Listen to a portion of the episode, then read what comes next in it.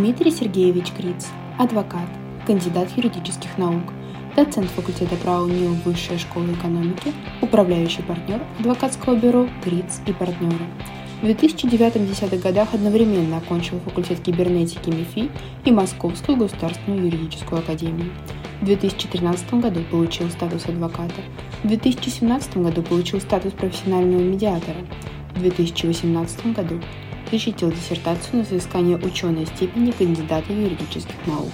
С 2018 по 2020 год работал директором Института бизнес-права Университета имени Кутафина. С 2019 года является председателем комиссии по правовой защите малого и среднего бизнеса Московского отделения Ассоциации юристов России. С 2020 года на факультете права Высшей школы экономики руководит направлением взаимодействия с работодателями, выпускниками и развития карьеры студентов. В 2019 году выпустил книгу «Адвокат бизнеса. 20 юридических консультаций понятным языком». В 2021 году в соавторстве выпустил курс «Правовая грамотность», созданный специально для неюристов и призванный улучшить правовую культуру граждан. Дмитрий, приветствую. Привет. Надо начинать брать интервью. Погнали. Давай. И сегодня у нас с интервью Дмитрий Гриц. Дмитрий, первый вопрос традиционный, который знают, пожалуй, уже все. А, расскажи про свой путь. Как ты стал юристом? Я не собирался становиться юристом. Я, собственно, в школе был вообще таким э, отпетым технарем. Я учился в, ну, там, короче, в инженерном классе, занимался черчением, физикой, математикой и все такое. Я учился на Камчатке, город Петропавловск-Камчатский. И, ну, честно сказать, я вообще не думал, что гуманитарий э, и ну, я, в общем, не разбирался особо в профессиях, скажем так. Э, и не потому, что на Камчатке только рыба. Э, это факт. Но, в общем, э, я собирался стать программистом и поступил в МИФИ на факультет кибернетики. Я, собственно, инженер-программист. Просто на первых двух курсах отучившись, я учился без троек, все было в порядке, но я понял, что компьютер это не мое. И мне кажется, в середине второго курса я подумал, что а вот бы поступить на юрфак. Я не знаю, почему на юрфак. На самом деле у меня есть история, по которой можно определить в классе 10, наверное, что я реально юрист. Но я тогда это не определил. Я подумал, почему бы не поступить на юрфак. Поступлю на юрфак, я позвонил в МГУ на юрфак и говорю, слушайте, вот я здесь в МИФИ учусь э, на втором курсе, я хочу к вам поступить. Они очень, очень высокомерно мне ответили, что мы, мол, не берем никого там без законченного высшего на второе высшее. Э, поэтому и там ту-ту-ту. Э, и, и потом я позвонил, собственно, МГУА имени Кутафина. Это еще просто МГУА под руководством Олега Мильяновича. Э, и они сказали, да, после второго курса госвуза, конечно, мы берем все на второе высшее. Я поступил туда и одновременно учился в двух вузах. И там в 2009-2010 одновременно закончил два вуза МИФИ и МГУА. Получил два диплома, никогда не работал. А, нет, на самом деле чуть-чуть работал по профессии программистской, я писал сайты, э, но потом все время работал по юридической специальности, по-моему, с 2000 наверное, восьмого года. А как ты успевал? То есть МИФИ – это же э, не гуманитарное направление. Всегда же говорят, что очень сложно учиться на технических. Ну, мне кажется, что это такая... Короче, везде сложно учиться, если ты учишься. И везде легко учиться, если ты не особо учишься. Э, и я... Было, правда, тяжело. То есть, когда мне сейчас студенты говорят, «Э, Дмитрий Сергеевич, у нас там типа 5 экзаменов и 2, там, не знаю, 7 зачетов, очень тяжело. У меня эм, в одно лето совпало, и у меня экзамены, ну там, не знаю, 6 по 20 какой-нибудь июня, э, совпало 13 экзаменов за 14 дней. И это было тяжко, потому что ты утром сдал какую-нибудь линейную алгебру на каширке, и потом, ну там, сдача же экзамена на часов до 4, и потом у тебя в 6 экзамен по там, истории государства и права зарубежных стран какого-нибудь. И ты едешь пока с каширки на баррикадную, и ты там что-то хаотично читаешь, листаешь. Ну, ты до этого учил, но тем не менее у тебя в день два экзамена по разным дисциплинам. Это было тяжело, и поэтому, да, поэтому теперь я студентам говорю, слушайте, давайте-ка не надо мне рассказывать, что у вас много экзаменов, потому что у меня было 13 экзаменов с оценкой, ну, еще и зачеты, поэтому, э, ну да, было немного тяжеловато, ну так. А ты каким был студентом? Разгильдяем или все-таки собранным? Мне кажется, разгильдяем. Мне кажется, что я Эм, ну, то есть я всю жизнь про результат, а не про процесс. Мне было неинтересно планомерно, там, не знаю, ходить или планомерно что-то выполнять или планомерно что-то делать. Что было интересно, я делал планомерно, что было неинтересно, я делал все в самом конце. Ну и вот так это, так это прижилось, поэтому, да, скорее разгильдяем, чем, чем таким примерным студентом. Но у меня МГУА красный диплом, а МИФИ у меня не красный диплом, у меня были пятерки, четверки, а, ну, много четверок там было, и поэтому, ну так. Можешь какие-то смешные истории вспомнить из учебы? Из того, что можно рассказать, а не эм. только вспомнить. Есть классная история, она вообще не про изучение права, но она про профессора Маклакова, э, который вел у меня конституционное право зарубежных стран. Прекрасный, прекрасный специалист.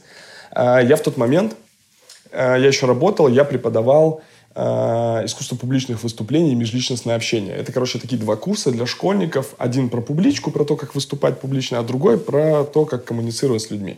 И вот на втором, на, во втором курсе межличностное общение там есть теория жестов, э, невербального общения. Есть такой Алан Пис, который написал прикольную книжку на эту тему. И он говорил про всякие закрытые, открытые позы, властные. Знаешь, когда большие пальцы там наружу, это властный человек, когда он там закрыт. А, я прихожу на экзамен по конституционному праву зарубежных стран, и профессор Маклаков сидит вот так. А, и я к своему стыду, на самом деле, не помню имя, отчества, а, но он, правда, мне очень нравился. Я говорю, я обращаюсь к нему, говорю, слушайте, а я вот ну, недавно, ну, коль уж мы там, как бы я отвечаю что-то, но мы что-то за жизнь заговорили, я говорю, вам не кажется, что это очень властная и закрытая поза? Говорю я ему. Он вот так сидит. Он говорит, знаешь что, Гриц, мне просто руки мерзнут. А это самое теплое место. И это прекрасно. Я пришел к своим школьникам и говорю, слушайте, знаете, говорю, теория, теория жеста все хорошо, но бывает, что они, ну, как бы объясняются просто очень, я не знаю, бытовым, как бы бытовой э, причиной, бытовым мотивом. И это классно. И мне кажется, что это, ну, такое про про эмпирику, не про, те, не про теорию. И это клево. Когда просто человек объясняет так, так ровно. И вообще он не смутился ни на секунду. Он просто посмотрел мою фамилию как бы, и сказал мне. Э, вот. Ну так, про... М- меня Кантемир Николаевич Гусов ввел трудовое право. Я его сдал на пять, но с седьмого раза. Э, я реально семь раз ходил к нему сдавать. И там попадался на типа, ну давай пункт третий, там, какой-нибудь, части первой статьи 77 ты такой, пока придумаешь, какое там основание расторжения трудового договора, в общем, не придумал. До свидания. Ну и так я ходил, ходил, ходил, ходил. Эм, это дольше. На самом деле я э, трудовое право сдавал дольше, чем сдавал на права. Хотя за права... Ну, то есть я такой анти... Эм, э, как это сказать? Я противник, в общем, противник коррупции, поэтому на права сдавал самый честно, ну и сдавал там тоже раз пять, наверное. Поэтому, но трудовое право я сдавал дольше, чем э, на водительские права, хотя говорят, что чемпионские именно там количество. А права ты сдавал в Москве и сдал э, без всяких административных рент? Вообще, вообще без ничего, да, я сдавал.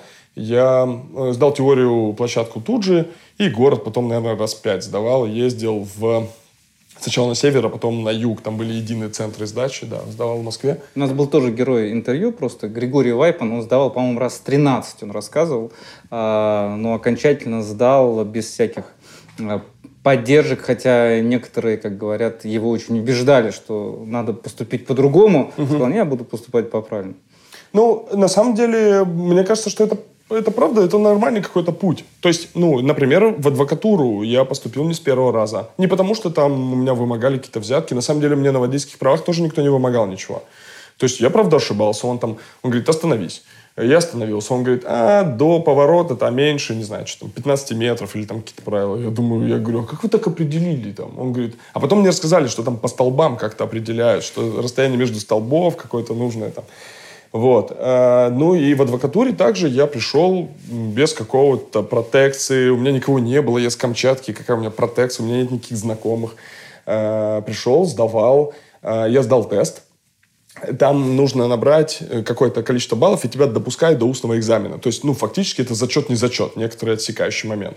Я пришел, сдавал устный экзамен, была комиссия, меня не валили, все было нормально, я ответил на вопросы, мне задавал Генри Маркович э, Резник, он был председателем комиссии, он позадавал мне вопросы, я как-то на них поотвечал, может быть, не идеально, тут я ничего не могу сказать, но Генри Маркович посмотрел мои результаты теста и говорит, сказал, «Э, Дмитрий Сергеевич, ну, э, ну, там какой-то балл он называет по тесту, говорит, это не уровень красного диплома МГУА. И я говорю, так, говорю, ну, это же, ну, как бы, это была некоторая отсекающая, не знаю, преграда, которую я преодолел и пришел к вам сюда. Он говорит, ну, если, если ваш пыл не остынет, и ваша энергия никуда не денется, то увидимся через год. И все, я ушел. Э, я, на самом деле, с большим удовольствием э, общался дважды с Генри Марковичем Резником все время на квалификационном экзамене. Э, на второй год я пришел, все там, какие-то тесты сдал, и, в общем, устно тоже все сдал, и мне зачли, в общем, и присвоили статус адвоката. Но это было тоже так. Через, через какие-то... Мне кажется, это нормальный путь. Я думаю, что я вообще нисколечко там ни в какой, ни в обиде, ни в коем случае. Просто с большим уважением отношусь и Генри Марковичу Резнику, и к тем, кто был там в комиссии. В общем, очень клево было. Ничего страшного. Ну, то есть, сейчас такая, такая мысль там у многих. Вот год потерять, еще что-то. Ну, ты же не, как бы ты не, не сдал, ты это не год того, что ты сидишь просто, знаешь, как в меме вот этот бухающий человек за столом, год ждешь, а потом идешь снова сдаешь. То есть, я там снова стал помощником, наверное, адвоката. Я уже стажером не был, ну, помощником. Что-то, короче, практиковал потихоньку и потом сдал. Хорошо. Давай вернемся в тот момент, когда ты получил два диплома. Угу. Один красный из МГУА, другой синий из э, МИФИ. Угу. А, какие дороги перед тобой раскрывались? Вот ты помнишь, э, ты стоишь и думаешь, или сидишь, э, куда дальше пойти работать? Кем стать? Я уже тогда, ну, то есть я на самом деле, э, я 4 года, получается, учился в МГУА. Это было вечернее отделение второго высшего. Э, да, 4 года. С 2006 по 2010. И я с 2008 года работал сначала помощником юриста, просто в каком-то ООО, юридической фирме. Я там потихонечку, там какие-то бракоразводные, маленькие семейные процессы, защита прав потребителя, ну, такие не очень сложные. Э, по сущности своей споры. И я в 2010 году передо мной не стояло никаких альтернатив. То есть я, по-моему, в девятом году э, стал юристом там, в образовательной компании. Одновременно я еще работал в коллегии адвокатов. В коллегии адвокатов я работал за доплату. Я плати, доплачивал за себя. То есть мне, меня бесплатно не захотели взять. Ну, из-за того, что, опять же, у меня нет никакой там, не знаю, семейной протекции, каких-то знакомых, друзей. Я пришел там к коллеге адвокатов, тоже по какому-то там знакомству, но такому, очень далекому. И мне сказали, ты хочешь у нас числиться? Я говорю, ну, конечно, хочу, там, чтобы какой-то стаж был. Они говорят, ну, вот надо доплачивать там, наверное, тысяч восемь на взносы, на налоги, ну, которые как бы э, за меня платят. То есть мне не будут платить зарплату, но по бумагам как будто будут. И вот те взносы и налоги, которые должны за меня платить, я их должен доплачивать. И должен работать. Эм, ну, тоже, я говорю, ну ок, что, нормально. Ну, и я получал опыт. Я, на самом деле, это рассматривал как я учился у профессионалов. И за это, ну, платил какие-то деньги. И мне казалось это вполне справедливым. Ну, в общем, сейчас это немного дико звучит, что я работал, и мне не то, что не платили, а я доплачивал. Но в целом, если как бы немного абстрагироваться от современности, то это нормально, мне кажется. И поэтому я не, у меня не было, я не стоял ни на каком перепуте. То есть в 2010 году, когда я получил диплом, я м, просто, ну, просто из помощника адвоката стал стажером адвоката потому что стажер не может быть без высшего юридического образования. То есть там только такой какой-то shift был сдвиг. А все остальное нет. Э, я в девятом закончил МИФИ и вообще забыл об этом. То есть я как бы программистом работал в, в каком-то там ну, типа, в шестом, в седьмом году я писал сайты на HTML, помню, сейчас там, как бы, что-то я занимался каким-то сайтостроением, ну, таким очень примитивным. Я помню, мы занимались интернет-рекламой тогда, когда это еще э, мы закупали какие-то сайты, на них закупали ссылки, там, Doorway, всякие, всякие такие штуки. Ну, короче, с IT, да, больше не связывал свою жизнь и не рассматривал. Дмитрий, расскажи, пожалуйста, вот про эти циферблаты, которые здесь есть. Э, я их не могу расшифровать. А есть какие-то свои подходы? Ну, смотри, э, вот э, верхний ряд это настоящее время, это просто доверители, которые у нас есть там в каких-то разных городах. Uh-huh. А, а внизу мы просто подумали, что, ну, все равно у нас есть определенная особенность такая, мы легко пытаемся относиться к жизни, и, например, в Измайловском суде это просто 5 секунд до окончания рабочего дня, э, это классическая такая канцелярия, знаешь, когда ты забегаешь, они говорят, о, у вас 5 секунд уже, все, как бы вы не сдаете. На самом деле, привязка к конкретному названию суда здесь это не важно, то есть, ну, где-то просто идет какое-то случайное время, просто mm-hmm. оно случайно, то есть э, в суде тебя вызывают, как бы, ты заходишь в зал заседания не тогда, когда тебе назначено, а тогда, когда вот как бы случай происходит, поэтому здесь... То есть может... предыдущее дело закончилось? Да, здесь может быть Московский городской суд, здесь может быть любой другой суд на этом месте, там тоже случайное какое-то время. Здесь просто сломалась стрелка, ага. ну, а вот классический любой отдел судебных приставов, здесь просто нет стрелок, поэтому ребята работают одновременно и всегда, и никогда, понимаешь? Ну, по крайней мере, они вне стрелок, понимаешь? Это правда. Да, ты приходишь просто, а они говорят, «Хм, ваш пристав болеет. И ты говоришь, хорошо, что делать? Они говорят, ну вот две стопки, три стопки, вот, вот эта стена из стопок. Надо вам найти просто свое дело. Если хотите ознакомиться, я вас ознакомлю легко, ищите сами. И ты там роешься, копаешься, и там вот отсутствие времени. Такое, ты попадаешь в зазеркалье. А с кем из представителей госорганов тебе проще всего найти общий язык?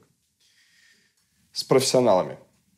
Это правда так. То есть я недавно, например, в следственном отделе э, там одного района московского э, был, правда, профессионал, ну, есть профессионал, специалист, и с ним приятно иметь дело. Да, он оппонент мой в, по, как бы, роли, но в целом с ним, правда, приятно иметь дело. Он качественно работает, он не подставляет, не злоупотребляет своими полномочиями, какими-то своим положением. Не, он что-то сам там как бы э, как умеет, делает, и мы честно и справедливо как-то, в общем, взаимодействуем.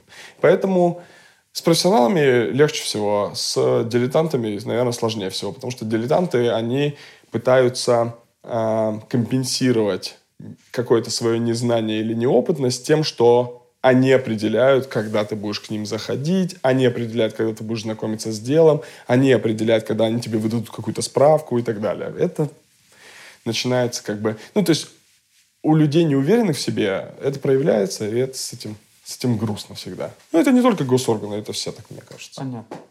Твоя работа в качестве программиста такая небольшая, но тем не менее, она как-то отразилась на твоей деятельности юриста? Какие-то лайфхаки ты привнес э, в юрпрофессию?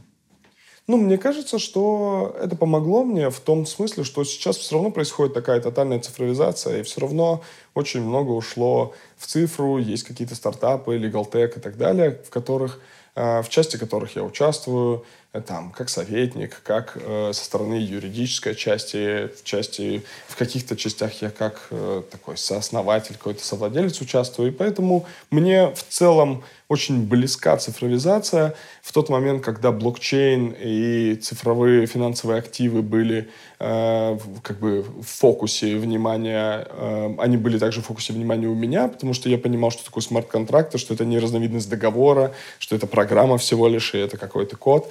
Э, и, ну, в целом, в общем, я, я очень хорошо отношусь к цифровому пространству в целом и цифровизации общества. Я думаю, что это неизбежно, и я с большим, э, как бы, с большой готовностью это принимаю, в том числе благодаря тому, что я учился в МИФИ. Как думаешь, э, юристы вымрут или останутся? Нет, конечно, не вымрут. Я думаю, что это просто видоизменится наша профессия. Я думаю, что те функции рядовые, рутинные, которые э, можно очень легко оцифровать и в которых не будет ошибок, они будут выполняться цифровым образом, но мы будем делать чуть более сложную интеллектуальную работу. То есть, ну, сейчас с помощью конструкторов договоров ты собираешь быстро договор, и ты не тратишь много времени на это, но ты тратишь много времени на выяснение бизнес-модели, на подкручивание на помощи как бы э, с юридической части предпринимателю в том, как ему лучше защититься и так далее, это просто фокус изменился. Конечно, не вымрут, нет, просто задача немного изменится. А почему именно адвокатура? А, в, в смысле, внутри юридической специальности, Конечно. почему адвокатура? Ну, потому что мне кажется, что я тот человек, у кого очень, э, очень остро стоит вопрос социальной справедливости. Э, и я расскажу пример. В, мне кажется, в девятом классе, когда я перешел в лицей на Камчатке, то э, у меня по русскому языку и литературе была преподаватель, учитель, которая... которая считала, что моя фамилия не склоняется. А, а я прочитал в учебнике, по-моему, за пятый класс по русскому языку о том, что эм, фамилии, оканчивающиеся на согласный, у женщин склоняются, а у мужчин нет.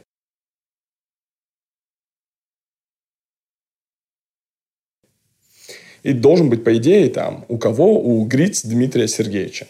Но там было написано исключение, таким полужирненьким, в этом же правиле. Исключением являются традиции семьи. В 14 лет я очень хотел быть исключением. Вообще из всего, мне кажется. Поэтому я посчитал, что в традициях моей семьи не склонять мою фамилию. Я пришел к маме. эм, Тогда отца у меня уже не было. И я пришел к маме и говорю, мам, что, давай, есть у нас традиция семьи, что мужские фамилии не склоняются? Она говорит, что, Что- о чем? Я говорю, мам, ну ты можешь мне написать какую-нибудь справку, какую-то бумагу, которая подтверждает, что у нас есть традиция семьи. Никто не проверит, но ты напиши.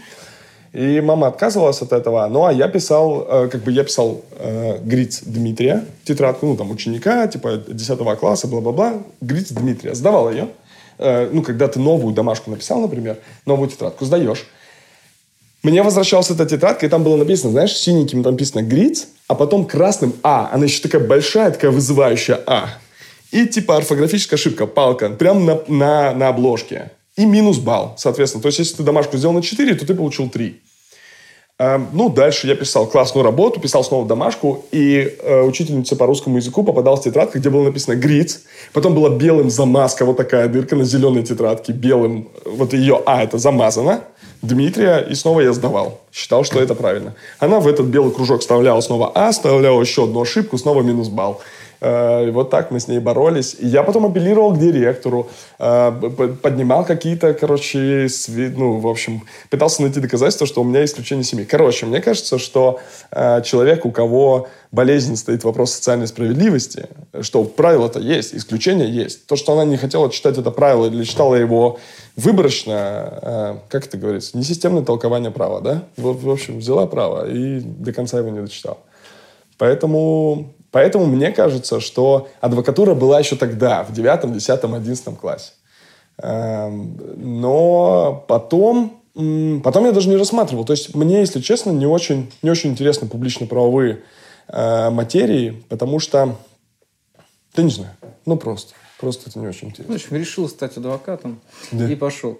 А, из адвокатуры ты когда-нибудь, э, ну, например, ты работал стажером, помощником адвоката, то есть ты сразу же стал адвокатом, и больше у тебя ничего не прерывалось. То есть ты не уходил ни корпоративным юристом, ни хаусом. Вот э, именно юридическая часть жизни – это четкая адвокатура. Да, да. Ну, то есть я в статусе адвоката, не в статусе трудовых отношений, но все равно сопровождаю разные корпоративные отношения, но, да, статус адвоката не приостанавливал его, никуда не уходил.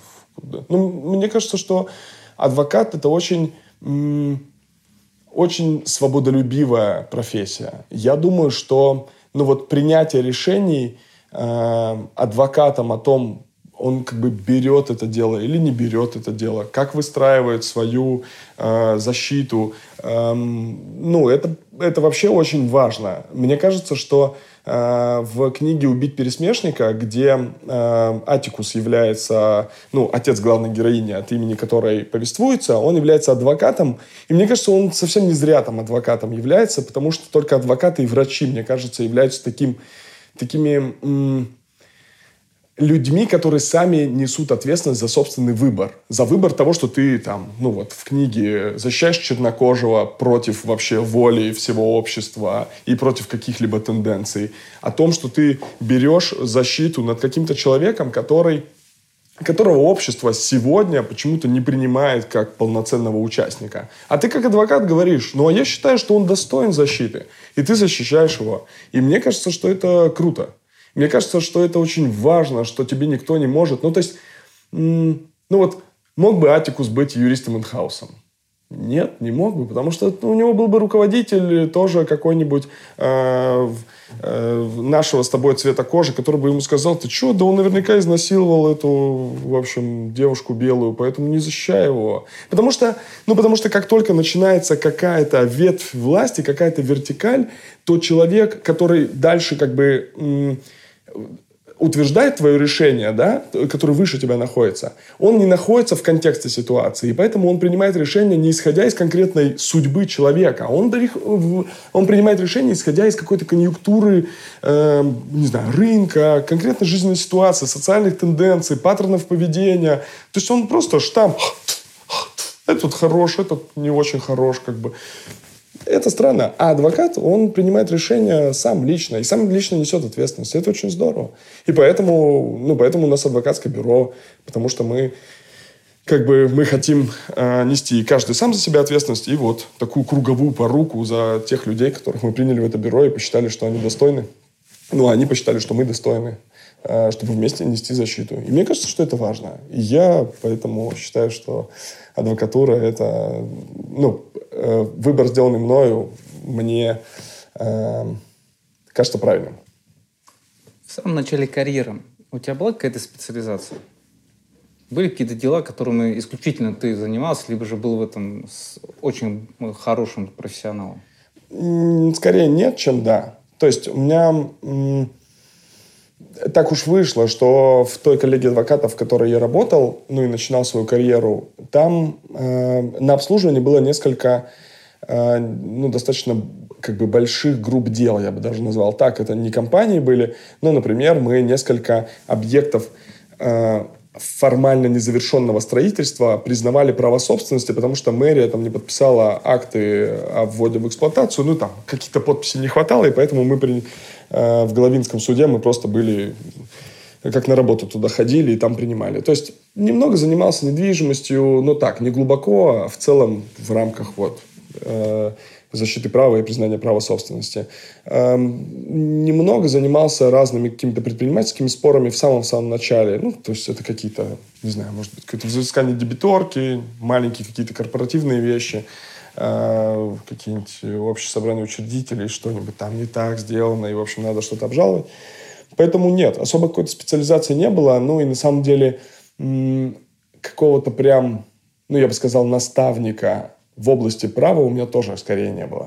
То есть у меня был превосходный председатель э, моей коллеги Задворнов Виктор Александрович, который меня очень много как бы жизненным темам научил, который э, ну, просто, который, который говорил, ему, ну, ему было много лет, я сейчас не скажу сколько, но он э, своей супруге э, какое-то, каждое какое-то число месяца просто дарил цветы. Просто как, как вот, ну, какая-то ритуал. И мне казалось, это так круто.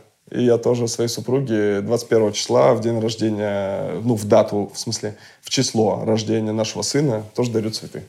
Виктор Александрович Задворнов, если вы это смотрите, спасибо вам за, такую, э, за такой классный ритуал. Ну и много разных вещей. Я, я как-то э, сидел в кабинете и размышлял о том, как я, на чем я сэкономлю, чтобы купить себе первую машину, Honda Civic. Э, и он это долго слушал, и потом сказал, «Э, Дмитрий, ты знаешь, э, важно придумать не как сэкономить, а как больше зарабатывать. И тогда мне показался этот совет очень крутой. Я уже не помню, тогда я все еще платил за свою работу или мне уже чуть-чуть платили, но это классный был совет, который, который тоже я как бы провел через, пронес через жизнь. Мне кажется, это здорово. Уголовными делами приходилось заниматься? Да, у меня было несколько уголовных дел, эм, которые я был не основным адвокатом. Ну, то есть, как это бывает? Э, тебе доверяют люди. Эти люди могут, они могут заниматься предпринимательством или там какими-то другими вещами, и они приходят к тебе и говорят, слушай, у нас вот мы попали в беду, там мы, наш товарищ, там кто-то, кто-то попал в беду, и, в общем, его нужно защитить. Ты говоришь, слушай, но я не уголовный адвокат. И тебе, ну, мне вот все разы, которые я вел уголовные дела, мне все разы люди сказали, что мы знаем, нам это не важно, мы просто тебе доверяем, а ты можешь найти себе в партнера кого-то другого, в общем, специализирующего в этих вещах. Просто нам важно, чтобы ты контролировал процесс, чтобы человек сделал все возможное от тебя зависящее для защиты. И поэтому, да, я участвовал в, несколько, в нескольких уголовных делах. Но, тем не менее, ты выбрал для себя такую специализацию защиты бизнеса. Да, да, я много взаимодействую с предпринимательством. Ну, на самом деле, э, от уголовных дел все равно никуда не денешься. То есть, вот там, как бы, э, недалеко ходить сейчас... Э, рассматривается вопрос о возбуждении уголовного дела э, ввиду нарушения там, предприятием э, тех норм самоизоляции, которые э, были в, в общем, установлены у нас на территории города Москвы, и пытаются 236-ю возбудить это нарушение санэпидем э, требований, э, повлекших Э, массовое заражение, там, либо создавших угрозу для таких массовых заражений. Там нет состава вообще, но тем не менее, вот. Ну, а я защищаю этих предпринимателей, и поэтому так или иначе мне нужно... То есть я беру себе в пару какую, какого-то коллегу, который специализируется на этих вещах, ну и тоже работаю по этому делу, поэтому... То есть мне кажется, что я как бы не выбрал отрасль, в которой специализируюсь. Я выбрал людей, которым я помогаю. И эти люди предприниматели. И они попадают во всякие разные передряги. У них может быть бракоразводный процесс, а может быть э, корпоративный спор, а может быть уголовное дело. Э, мы же в России, у всех предпринимателей может быть уголовное дело. Э, и поэтому, да, поэтому такая у меня широкий круг вопросов, в которых я участвую. Но я чаще всего участвую, у меня очень много, и, и да, им всем привет, очень много товарищей, коллег моих просто многоуважаемых, по разным абсолютно отраслям, и это очень здорово, ты можешь там позвонить, сказать, поучаствуй со мной, давай, давай, ну, там, мы как-то что-то с гонораром сделали, и все. И, в общем, он участвует, и это очень здорово. А, итак, сейчас у нас рубрика «Вопросы от наших зрителей». И первый вопрос. А что, по вашему мнению, нужно изменить в процессуальном праве, чтобы повысить эффективность судебного разбирательства?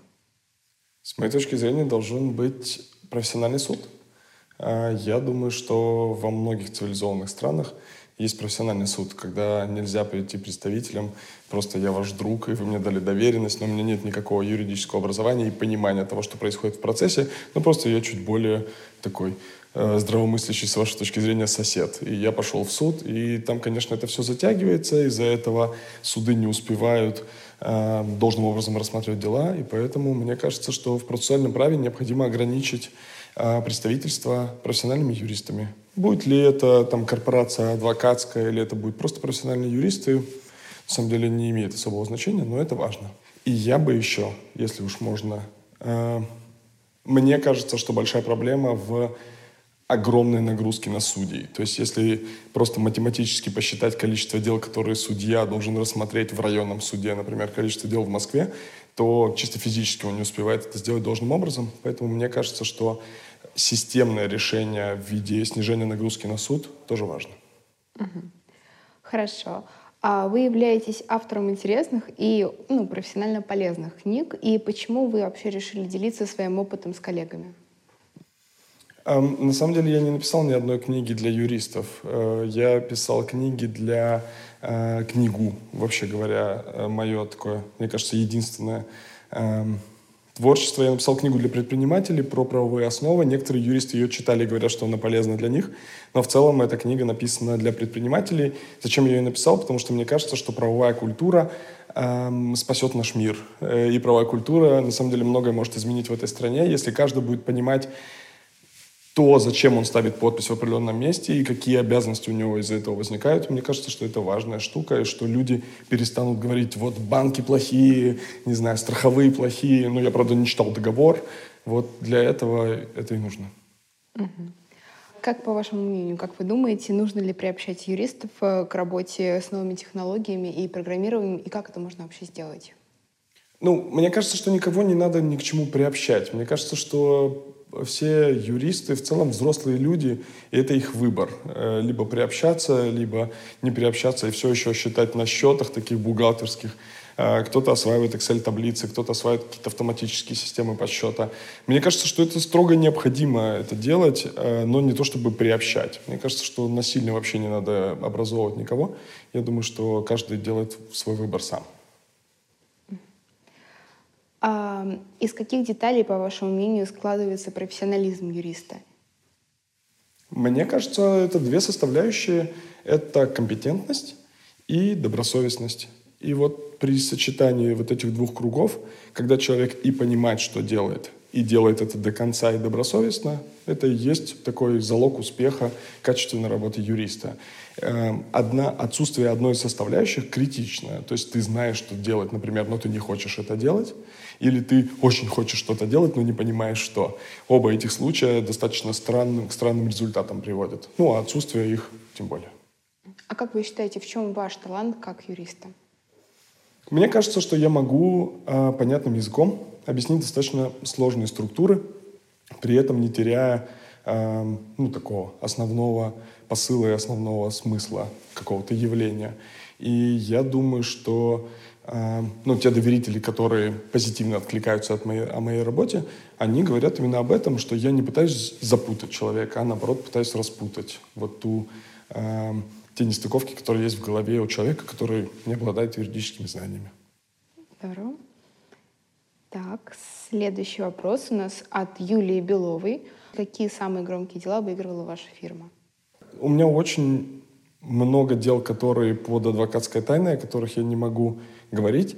Но от тех открытых, э, те дела, которые публично уже обсуждались, и доверители уже сказали о том, что я там их представлял, например, это сеть кафе «Андерсон», э, семейных ресторанов, которые, э, в общем, были, э, скажем так, у них разные неурядицы, как мне кажется, с конкурентами или людьми, которые им завидовали и, в общем, хотели частичку их бизнеса немного себе забрать. Поэтому, мне кажется, мы достаточно успешно их защитили. Есть разные Э, дела, которые, которые нашумели, но которые я защищал, э, скажем так, не, не публично. Как вы думаете, каким, как должен выглядеть э, идеальный юрфак в идеальной России будущего? Идеальный юрфак, мне кажется, он основан прежде всего на субъектности студентов. Мне кажется, что нужно дать возможность студентам Э, многое выбирать, брать на себя ответственность и такое э, проактивное участие принимать в этом процессе. Мне кажется, что студенты, и мы их приучаем, и приучали, э, и они вот сейчас, как бы у них такая, такая есть привычка просто сидеть и слушать. И если есть хороший преподаватель, они говорят, классный преподаватель, а если плохой преподаватель, то они говорят, все, мы предмет не знаем. Хотя на самом деле преподаватель — это только часть изучения предмета, ты можешь очень много где чего почитать, и я думаю, что ну, такое проактивное участие студентов – это очень важно. Я думаю, что нужно индивидуализировать образовательные треки. Мне кажется, что вообще юрист будущего – это юрист достаточно индивидуализирован по компетенциям. То есть человек понимает, что он учит, и он выбирает те дисциплины, которые ему подходят для его профессии. И я думаю, что это, такую возможность нужно дать студентам. А у вас не было желания или, может быть, планов открыть свой частный юридический вуз? Эм, нет, нет, такого желания не было. Просто потому, что мне кажется, что это огромная работа. Ну, я как бы немного знаком э, с внутренней кухней образовательной составляющей, не только вот как бы преподавание в аудиториях. И в целом это огромная работа, огромного штата людей, огромной команды. Пока просто нет для этого ресурса. Все, спасибо большое. Спасибо. Зачем ты решил защищать кандидатскую диссертацию? Ведь практики обычно в основном э, занимаются текущими вопросами, а на науку уже времени не хватает. Я всю жизнь хотел преподавать в ВУЗе.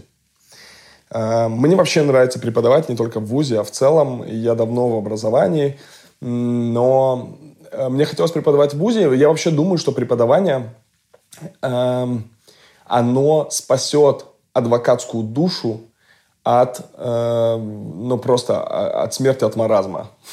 Ну, то есть, мне кажется, что чем дальше, э, ну, давайте я про себя буду говорить, чем, чем как бы я старше, тем мизантропичнее я отношусь э, к всему социуму, я никому не доверяю, я, короче, мне кажется, моим внукам будет супер тяжко со мной, э, и я думаю, что преподавание, оно позволяет тебе, ну, короче, не потерять нить с реальностью. О том, что есть хорошие люди, и это даже уже не дети, это студенты, которые приходят и познают право, и они живут своей жизнью, и с ними нужно говорить на их языке. И поэтому я подумал, что преподавание, во-первых, оно мне очень нравится, кажется, что оно у меня получается, и оно меня спасет, короче, от, от мерзкого характера, ну или, по крайней мере, там как-то снизит риск этого.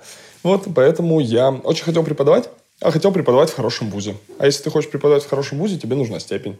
Я вообще думал, что на самом деле без степени не берут. То есть меня кто-то, может, соврал об этом, но мне сказали, что э, если хочешь преподавать, то нужна степень. И я пошел, э, на самом деле, не сразу же после окончания, я попрактиковал э, достаточно долго. Мне кажется, я попрактиковал лет пять. И потом пошел достаточно осознанно в аспирантуру я как будто бы пошел на публичную, на публичную, на публичное поле земельного экологического природоресурсного права. У меня 12.0006. Но тему, тема все равно такая, очень часто, мне кажется, применимая, правозащитническая. У меня были, мне кажется, земли общего пользования э, в системе земельных правоотношений. Э, ну, идея в том, что есть некоторые земельные участки, которые должны быть в общем пользовании. Ну, например, береговая линия. Э, и вот эти случаи, когда забор уходит в воду, э, переграждая эту береговую линию, тем самым проход, свободный проход, проезд граждан и неограниченного круга лиц ограничивая. Это мне казалось очень интересной и больной темой. И я ее рассматривал и рассуждал на эту тему про земли общего пользования. Кто был твой научный руководитель? Моим, э, моей научной руководительницей была Ирина Олеговна Краснова. Это прекрасный человек. Эм, она преподает, мне кажется, не только в университете имени Олега Емельяновича Кутафина, еще где-то преподает. Она заведующая кафедры. Она просто превосходный специалист по земельному праву. Эм, она потомственный юрист, насколько я знаю. У меня э, Олег Степанович э, Колбасов.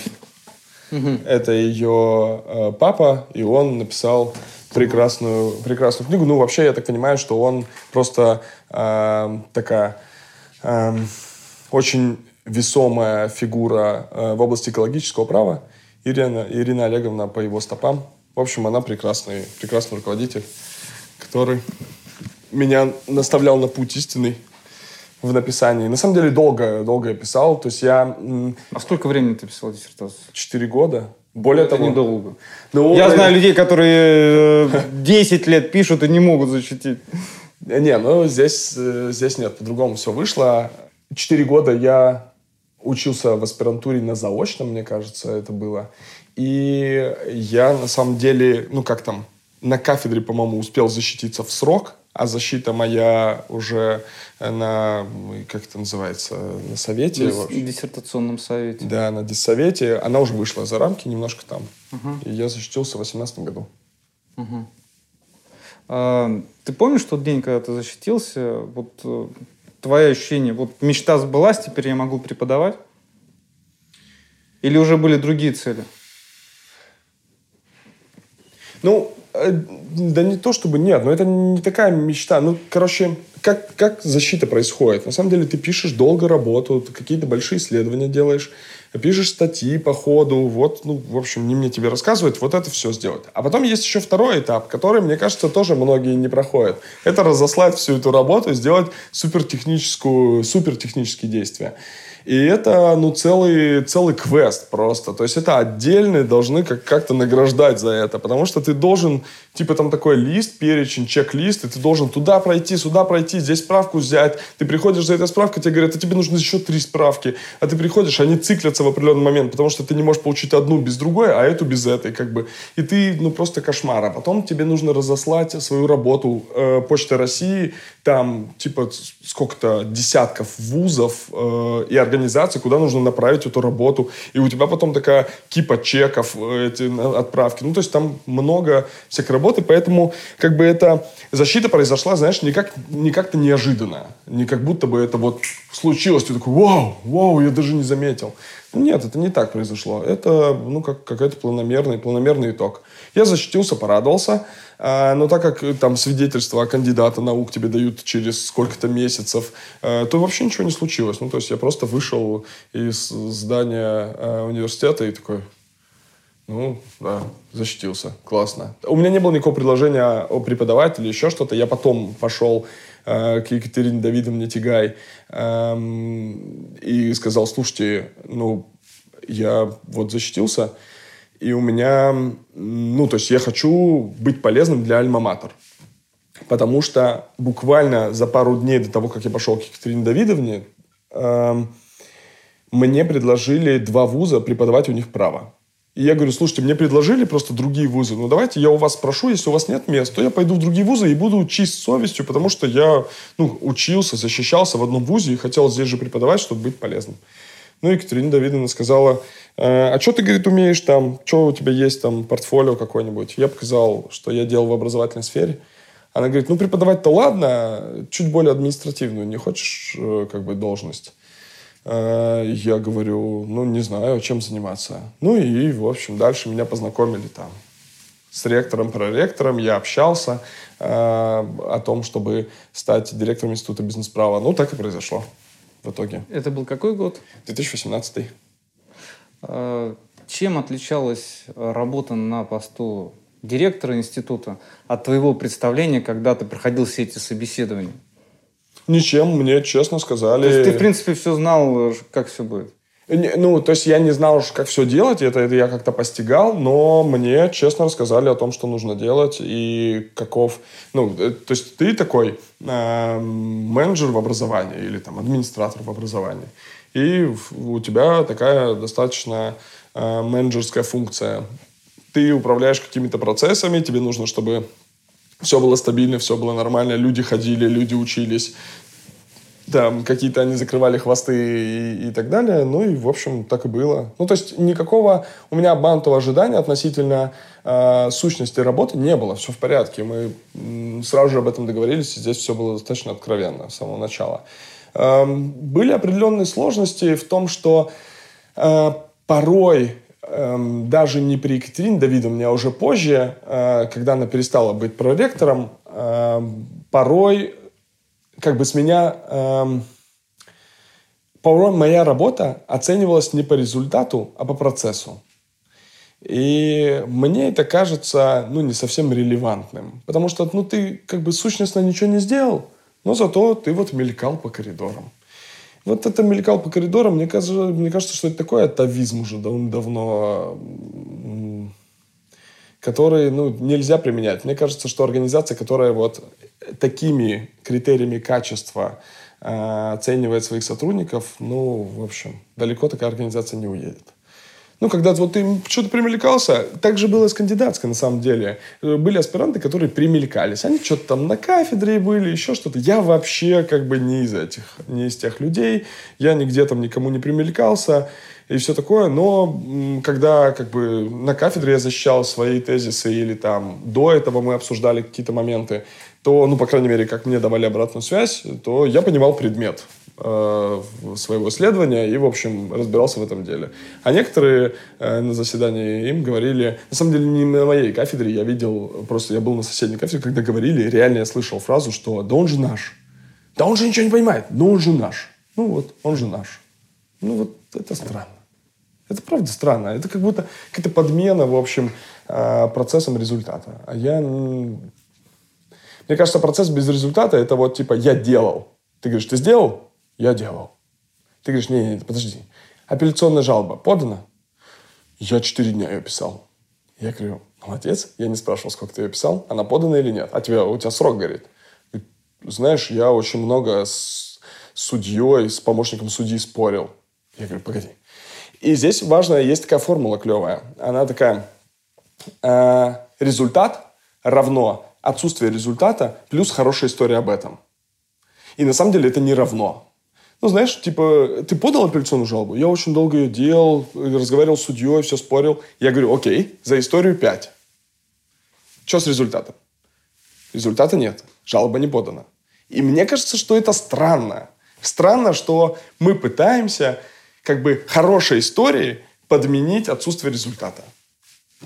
Какие твои результаты основные на посту директора института? Можешь назвать? Я, э, да, могу. И э, как бы главный мой результат – это культура студентов, что я не ухудшил. На самом деле, э, эта культура была очень крутой. И задача была сложная в том смысле, что э, Екатерина Тигай очень крутую культуру создала. Это был такой...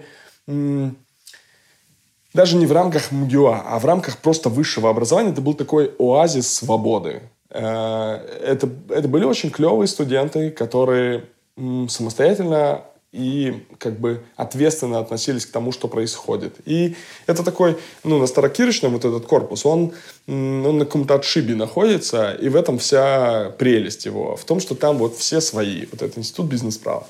И э, культура этих студентов, культура это в смысле то, как они общаются, то, как они там проявляют себя, то, как они участвуют в дискуссиях, то, как они проявляются инициативно и так далее, она... Э, я не работал нигде в других вузах, мне не с чем сравнивать, но она меня впечатлила. Она была очень интересной и живой. И моя главная задача была не испортить все это. И поэтому я пытался это не испортить и одновременно развить и культивировать. И те студенты, там, первый, второй курс, которых я успел, которые пришли ко мне как бы птенчиками начинающими, мне кажется, что у них такая же культура. И сейчас нынешние студенты, нынешний э, председатель студенческого совета эм, э, Регина Костина, она, мне кажется, она и ее команда, э, Костя Петько, ну, короче, клевые студенты, которые носят, ну, такой, назову это, пусть это громко прозвучит, но назову это ген Института бизнес-права. Это такой э, ген свободы, э, выражения собственной мысли, свободы дискуссии, уважительной дискуссии. Это очень кру- круто. И я, моя, мне кажется, главная заслуга, которую я не знаю, насколько себе могу привить, приписать, это то, что такой ген сформировался или укрепился, или не потерялся после Екатерины Тигай. Э, и там сейчас я очень надеюсь, что со студенчеством все в порядке. Э, вот в ощущении студентами внутри Института бизнес-права комфорта, безопасности, э, в целом среды, в которой они хотят и могут развиваться. Вот. Ну, а если говорить про какие-то там ну, формы проявления, которые можно было, наверное, просто зафиксировать, мы много разных форматов и мы экспериментировали, в общем, много разных. И мы с работодателями по-разному взаимодействовали. Мы делали разные программы, которые не были типа днем карьеры, когда вот этот парад невест, как бы, э, короче, работодатели просто шоколадками стоят. Мы делали legal hunting, например. Это такая прикольная программа, когда студенты играют в деловые игры, не юридические деловые игры, а работодатели ходят по этим станциям и смотрят, как студенты себя проявляют. И вообще говоря, ну, это такие поведенческие паттерны, которые, мне кажется, важны работодателю. Потому что компетенцию ты быстро можешь проявить, ну, там, ты даешь кейс, говоришь, реши, пожалуйста, этот кейс. Он решает, ок, не ок. А то, как он поведет себя в ситуации, когда ему нужно, например, выиграть и кого-то там задавить или не задавить, вот как он будет сотрудничать, давить, подставлять и так далее, это ты легко можешь увидеть в психологических играх, потому что там это завуалировано. И это прикольный формат. На самом деле, э, в Институте бизнес-права мы создали совет работодателей, в который входили э, очень клевые представители юридических департаментов Coca-Cola, Miraторг, X5 Retail Group, э, и Юр Консалтинг, ФБК Право, в общем, ну и многие другие. И это классно. Мы, ну, много чего со студентами удалось сделать за счет каких-то партнерств. Например, у меня было партнерство с Альпиной и с BGP Litigation, юридической фирмой, которая э, мы сделали книжную полку. Это была деловая литература, которая бесплатно для студентов была в общем доступе. И можно было читать спокойно. Ну и на самом деле много таких каких-то вещей, которые мы, нам, я успел сделать за эти два года. мне казалось. Что, ну, по крайней мере, студенты говорили, что это полезная штука. И всякие мероприятия, мы много всяких э, профессионалов позвали, э, не всяких, а реально крутых профессионалов, которые делились опытом со студентами, приходили. И профессионалов не только из области права, но и из э, просто профессионалов в жизни. То есть там Максим Ильяхов приходил и давал мастер-класс по инфостилю и по тому, как писать понятные тексты. Клево. Это было клевое время. Почему ты ушел из института? Ну, да будем говорить прямо, не я ушел, а меня ушли. А в чем основная причина? Вот ты вот сейчас прошло время, да, то есть ты можешь выдохнуть, прошли все посты в Фейсбуке, какие-то действия э, с одной стороны, с другой стороны. Вот сейчас, э, если подумать, почему? Ну, мне кажется, что мы разошлись в оценке эффективности работы. Разошлись с руководством университета в том, как оценивать ну, что такое хорошо, что такое плохо в действиях конкретного сотрудника, директора Института бизнес-права Гриц Дмитрия Сергеевича. А, кстати, я сейчас не заморачиваюсь. Меня когда спрашивают, типа, э, как-то склонять, не склонять, я говорю, как хотите, вообще не важно. У меня оба диплома склоняются. Я подумал, что ладно, все, я сдаюсь. А, но мне кажется, что мы просто разошлись э, вот в этой оценке, если совсем верхнеуровнево анализировать, что я считал, что вот то, что я там сделал вот с этого расстояния до этого расстояния, это хорошо.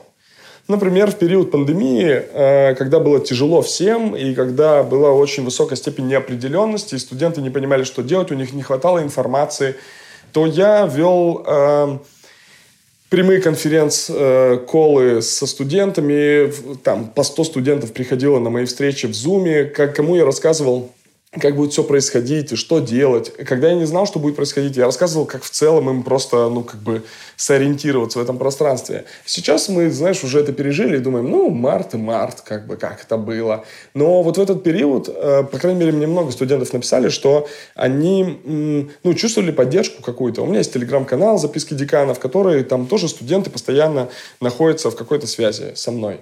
И мне казалось, что я делаю хорошо мне казалось, что вот в тот момент, то есть важно, что в тот момент как бы преподаватели еще учились работать в Zoom.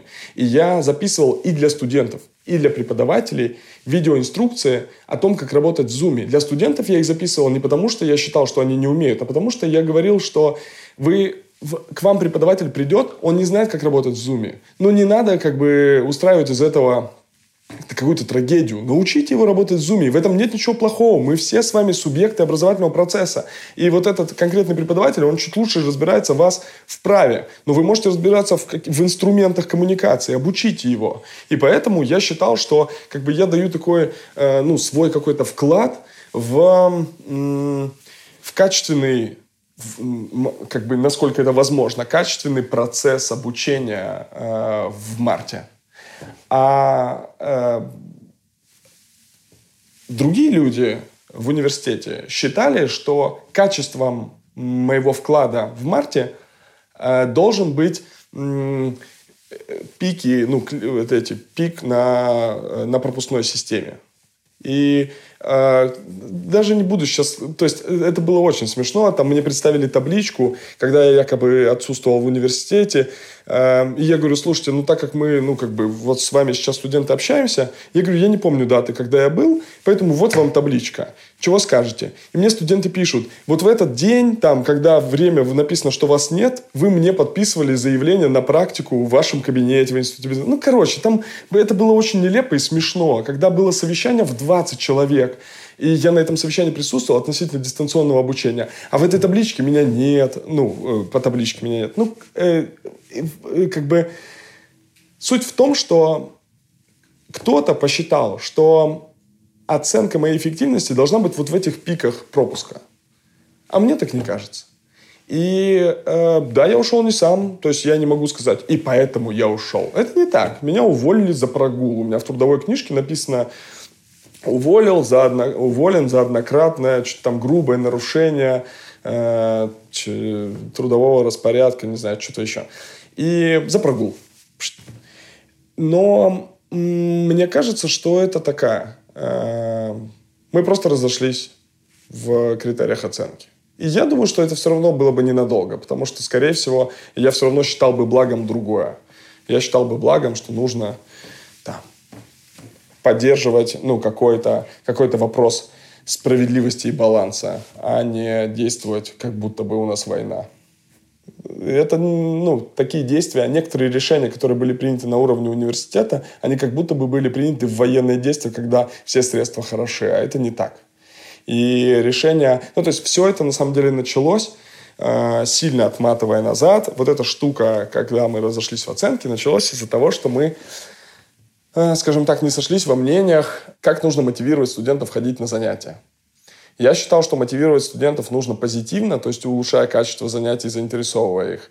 А кто-то другой посчитал, что нужно им вычитать у них по минус 0,2 балла за прогул, причем вне зависимости от причины прогула. И, то есть по болезни, если человек отсутствовал, он тоже вычитался, у него минус 0,2 балла. Я посчитал, что это э, как бы мера, ну, немного э, не отвечает тем целям, которые преследует. Э, и ее последствия шире, чем просто повышение посещаемости студентами. Но э, оказалось, что дискуссии неприемлемы э, на том совете, на котором мы собрались. Оказалось, что совет – это лишь номинальное слово. И там, в общем, после того, как я высказался против и, и привел какие-то доводы и сказал, что я готов участвовать в какой-то модернизации, изменении этого э, инструмента, то, в общем, мне сказали, а что это, что это он против голосует? Я говорю, ну ладно. Ну и все. И после этого там пошло-поехало, и дальше мы разошлись в оценках эффективности моей деятельности. Ну, кто-то считает, что я неэффективен.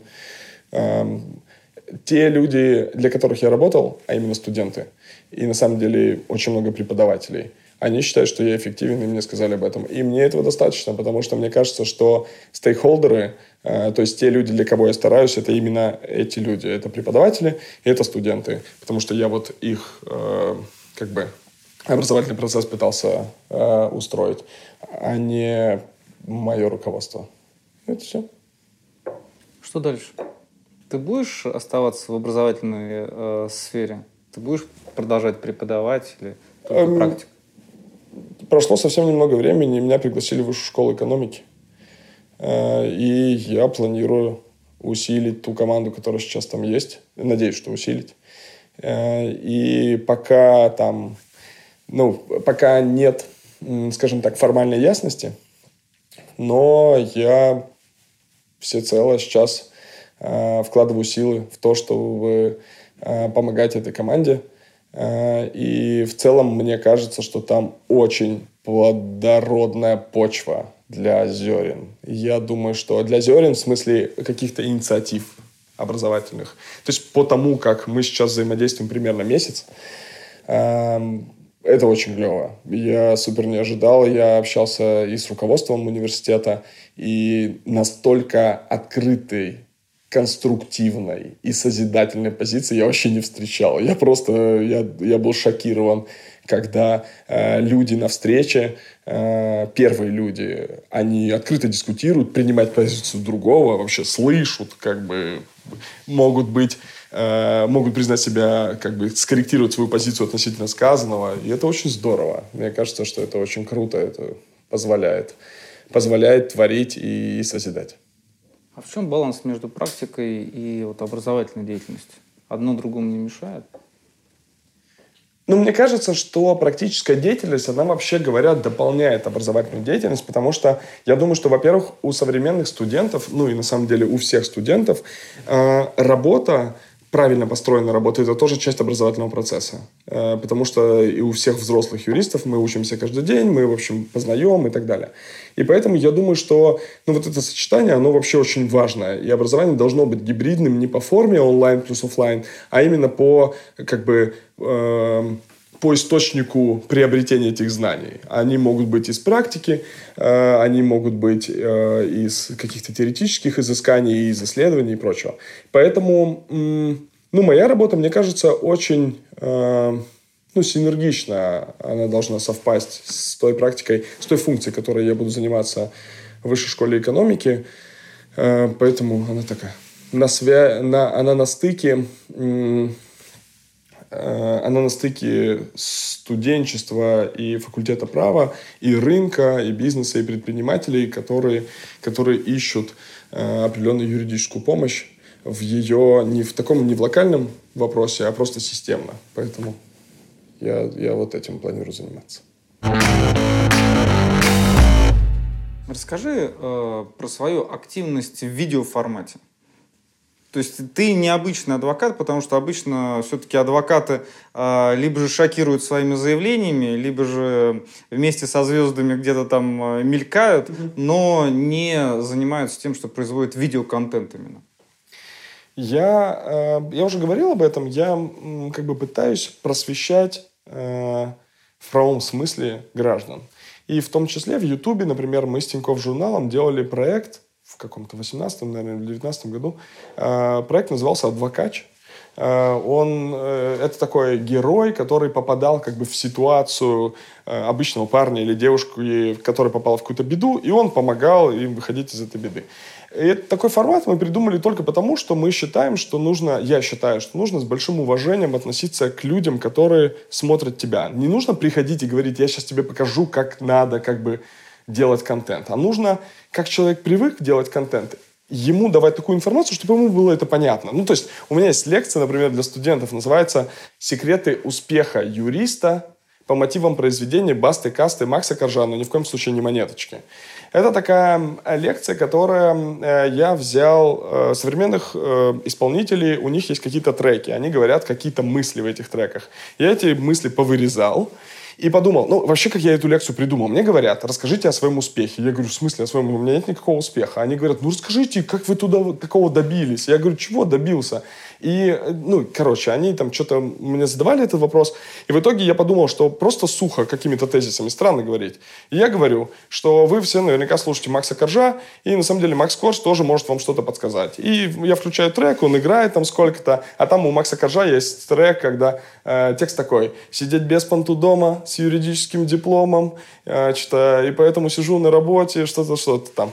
Э, то есть, если Макс Корж про юридический диплом написал, поэтому, понимаешь, это обязательно нужно рассказать студентам. И поэтому э, из большого уважения к публике, к студентам нужно говорить на их языке. И в Ютубе то же самое. То есть, люди э, привыкли смотреть, они не тупеют, нет никакой такой штуки. Просто у них есть привычный формат. И поэтому вот эта говорящая голова, здрасте, я сейчас вам расскажу про правоотношения, как бы, и рассказывать про правоотношения – у этого, наверное, есть своя целевая аудитория. Но так как я ориентировался не на юристов и пытался просвещать не юристов, то делал такие скетч-ролики. И поэтому, ну и дальше там возникли какие-то другие проекты с Актионом, мы делали без прав, это для предпринимателей, про такое правовое э, просвещение тоже. То есть мне некоторые говорили, мои коллеги, что типа это мой маркетинг. Это вообще не маркетинг. То есть, чтобы ты понимал, как бы за мою YouTube-активность от меня не только не пришло, от меня ушла одна сделка, потому что ко мне пришел человек и говорит, слушайте, Дмитрий, вы вот нас сопровождали на сделке, на там M&A была сделка, и я говорю, да, сопровождал. Говорит, наш заказчик просто узнал, что вы YouTube-блогер, простите, но мы другого юриста поищем. Я говорю, ну, окей, да, хорошо. То есть это не то, что не маркетинг, это антимаркетинг. То есть э, как бы образу юриста не нужно вот это YouTube-движение. Это нужно как бы человека, который занимается каким-то правовым просвещением. Я уже набил оскомину, мне кажется, на этом словосочетании в этом интервью, но тем не менее я просто пытаюсь донести, что реально я, мне не все равно, какая правовая культура будет у всех. И в этом смысле в высшей школе экономики будет э, достаточно крутой сюрприз э, тем абитуриентам и первому курсу, которые придут не только на факультет права, а на все факультеты. И этим мне нравится то, что мы сейчас То есть вы запишете в ТикТоке? Почти, почти. Ну, на самом деле, дело не в ТикТоке, а дело в том, что мы, э, мы сделаем курс по праву для всех. Для не юристов, вообще для всех и для всего первого курса вышки. И мне кажется, что это будет очень круто. Расскажи, пожалуйста, как ты стал активно себя вести именно в социальных сетях? То есть, потому что это огромная линейка, и э, тот, кто реально когда-нибудь пробовал написать один пост, он понимает, что это не просто так да, то есть Facebook, Telegram, Instagram, а, по-моему, это даже есть ВКонтакте. То есть я не успеваю за тобой следить, я, я по-моему, в Фейсбуке подписал, потому что я узнаю, что ты есть в Инстаграме, там причем контент не совпадает. То есть это... это правда. Э, расскажи про это. Это просто другие каналы. Ну, то есть я как-то пытаюсь общаться с миром. И э, ВКонтакте это моя такая историческая площадка, на которой я был с самого начала, и там много моих э, каких-то школьных э, старых друзей, плюс там много студентов, и поэтому я делаю там такой студенческий контент. На самом деле ВКонтакте я не очень активно э, развиваю. Инстаграм это про, скорее, мою просто личную жизнь. То есть у меня нечего особо скрывать, я транслирую какие-то свои, э, свой спорт, активности, мысли, э, какие-то философию какую-то. На самом деле Инстаграм для меня в том числе это какой-то мой такой публичный дневник. То есть я могу в него заглядывать и просматривать, что вообще, о чем я думал.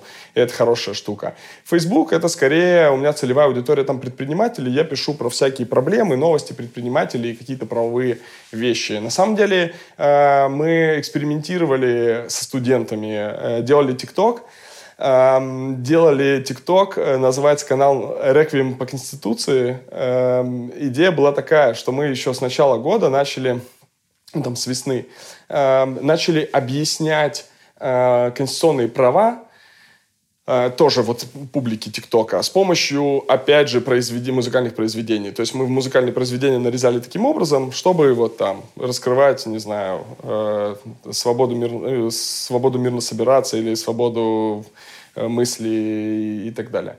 Да, на самом деле этот эксперимент скорее не удался. То есть и у меня энергии и времени не хватило, и у ребят что-то запала не хватило, и это скорее такое уже подвешенное состояние. То есть мне хотелось, я назвал его, это тоже как бы некоторые видят в этом какую-то диссидентство какое-то. Но на самом деле это просто... Мы пришли к тому, что человек, который находится в группе по разработке Конституции, э, девушка, которая прыгала с шестом, наша спортсменка какая-то известная, она находится в группе по разработке Конституции, и она на одной из встреч с Владимиром Путиным сказала ему, э, спасибо, Владимир Владимирович, что включили меня в эту группу, я хотя бы Конституцию почитала.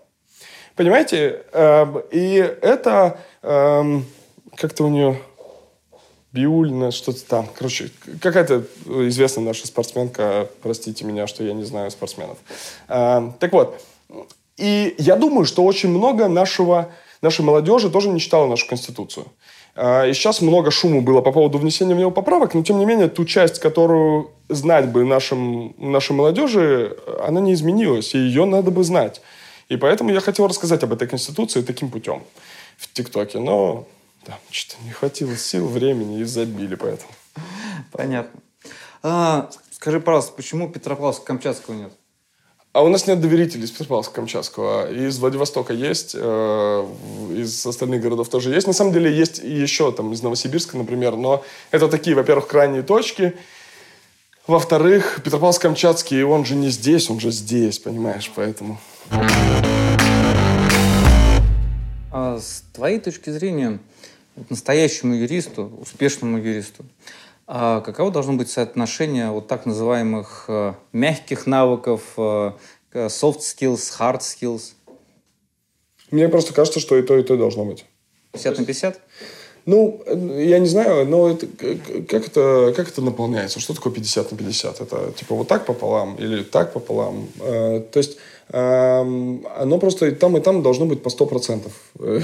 Э, у тебя, э, разумеется, никакого юриста не может быть э, без э, как бы матчасти, без того, чтобы он понимал право. И мне кажется, что ну, это такая строго необходимая, просто гигиеническая э, э, высота, которую нужно вот заполнить. То есть без знания права ты хоть soft skills, хоть какой ты будешь э, супер выступающий, коммуникатор, переговорщик, все такое. Если ты не понимаешь право, то ты не юрист. Просто, ну, ты выполняешь какую-то другую роль, может быть, ты там переговорщик или ты, я не знаю, кто-то представитель просто стороны, э, какой-то менеджер, но не юрист. Э, поэтому знание права – это как бы важная составляющая. Она не должна быть на 50%. Она должна быть на 100% в той отрасли, в которой ты практикуешь. И у тебя должны быть, э, исходя из твоего профиля, Эм, твоей деятельности, на самом деле он же очень разный может быть. Ты можешь быть судебником, эм, ты можешь быть классным корпоративщиком, и ты можешь быть отдельно там, классным адвокатом, например, по уголовным делам.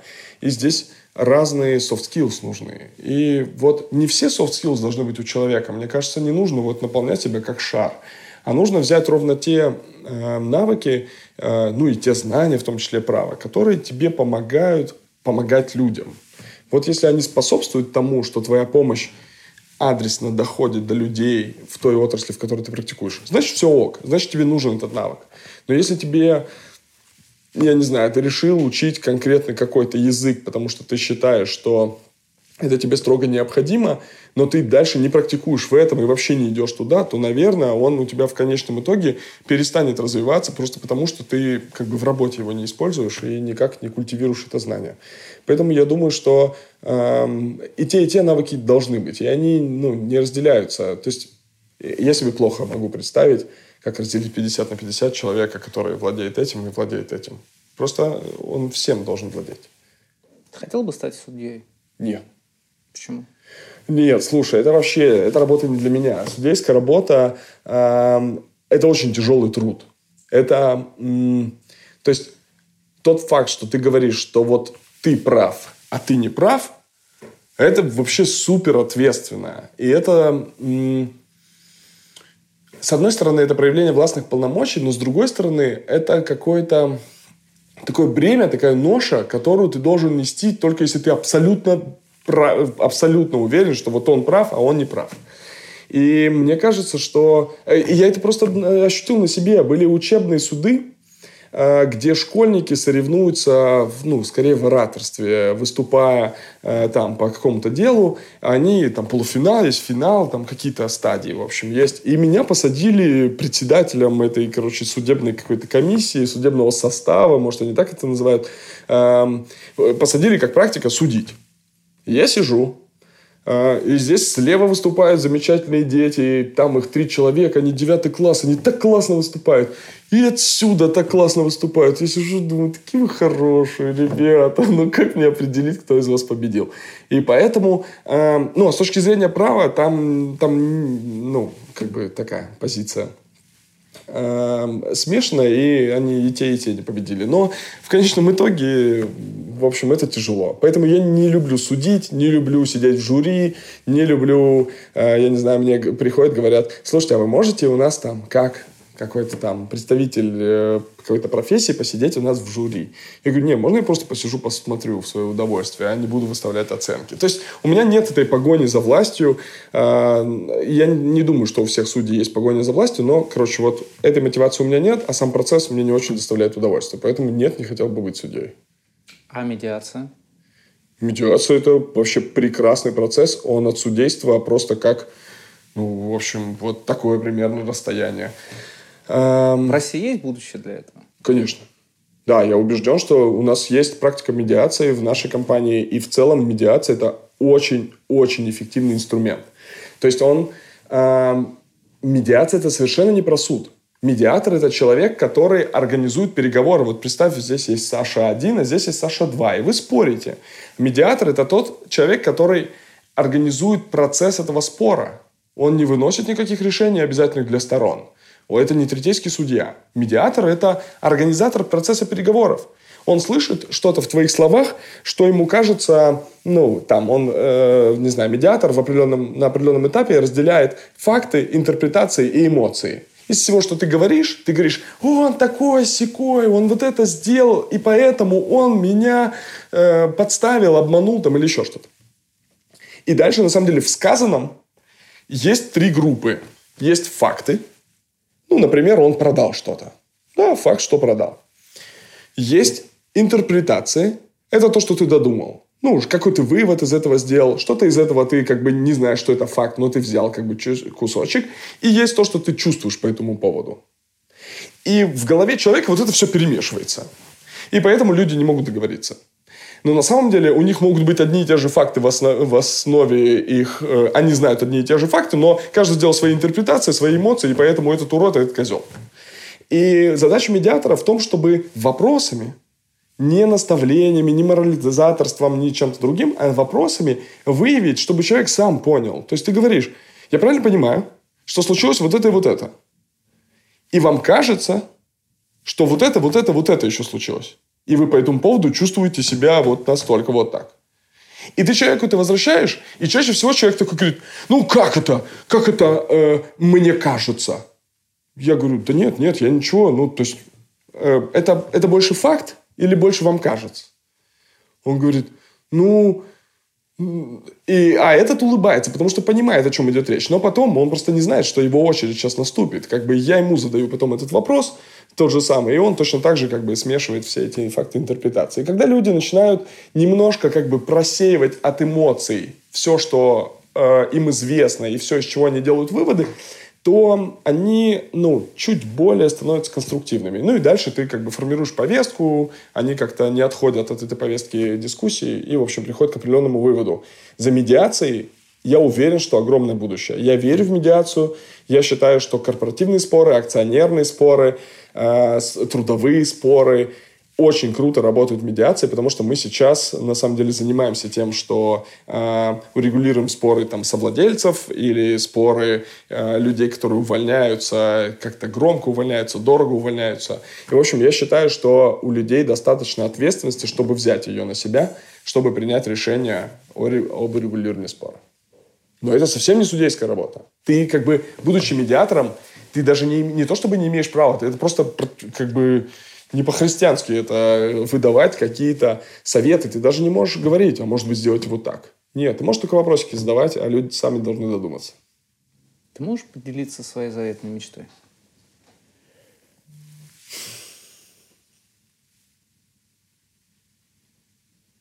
Я хотел бы, чтобы страна, в которой я живу и в которой я родился, по-настоящему была правовой. Чтобы я назвал ее правовой без звездочек, ремарок, нюансов и прочего. И мне кажется, что это очень важный момент. Я, э, я очень люблю страну, в которой я живу. И многое в ней мне нравится. Но многое есть то, что я бы как бы поменял. И, ну, и мне кажется, что вот действия, которые я так или иначе произвожу по поводу правового просвещения, по поводу там, как, какого-то образовательного эффекта, по поводу просто своей практики, они все идут к какому-то будущему, когда многие люди знают свои права, умеют их защищать, и от этого другие люди, которые собираются нарушать эти права, не нарушают права тех, кто умеет их защищать. Потому что нарушать права человека, который не умеет защищать, легко. И поэтому таких людей очень много, кто пытается обманывать других.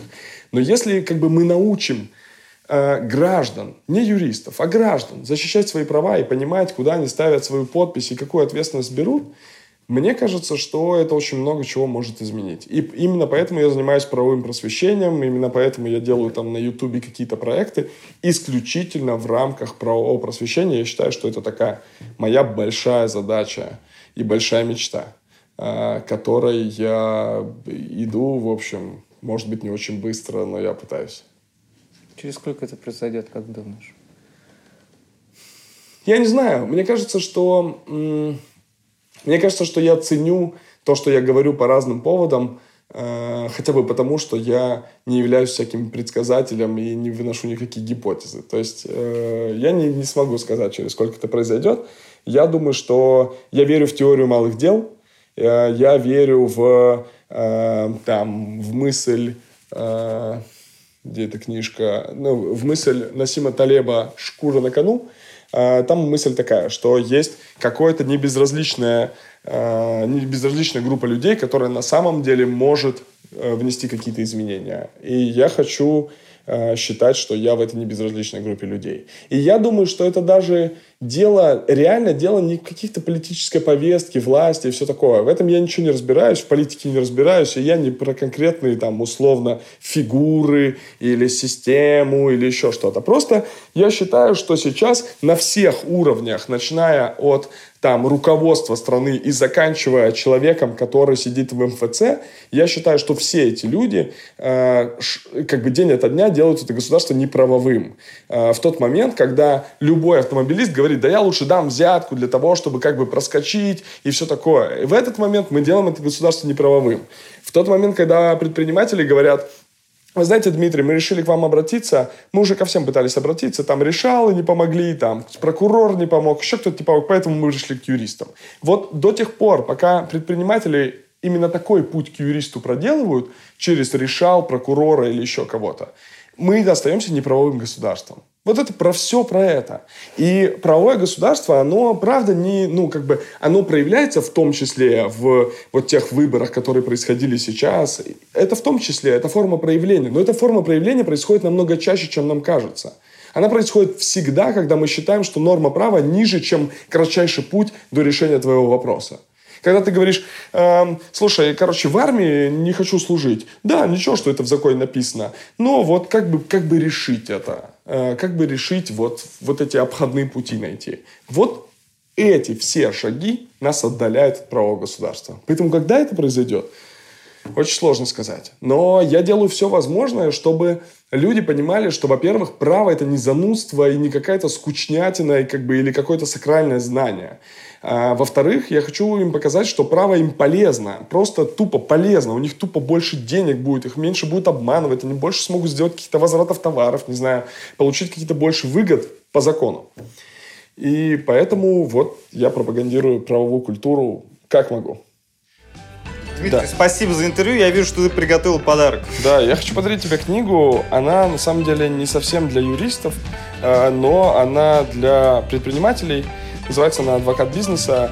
И э, надо сказать, что фотографию эту на обложку это очень интересная история. Я против был фотографии на обложке, потому что когда издательство Альпина сказали, давайте вашу фотографию на обложку, я говорю, я же не Лобковский, что вы меня на, на обложку, как бы. Но э, они настояли, сказали, что нужно, короче, вставить. Поэтому это книга, которую мы написали совместно, ну, вернее, я автор, а редактором был и Максим Ильяхов, и Тони Сергеева. Они э, очень понятно разложили мои мысли, и так казалось мне понятными, короче, о том, как регулируется бизнес в России. Они постарались э, обелить это название адвокат бизнеса, значит, адвокат дьявола, да? Вот, да, да. Хорошо. Еще раз спасибо за интервью. Подписывайтесь на наш канал и помните, что юристы тоже люди.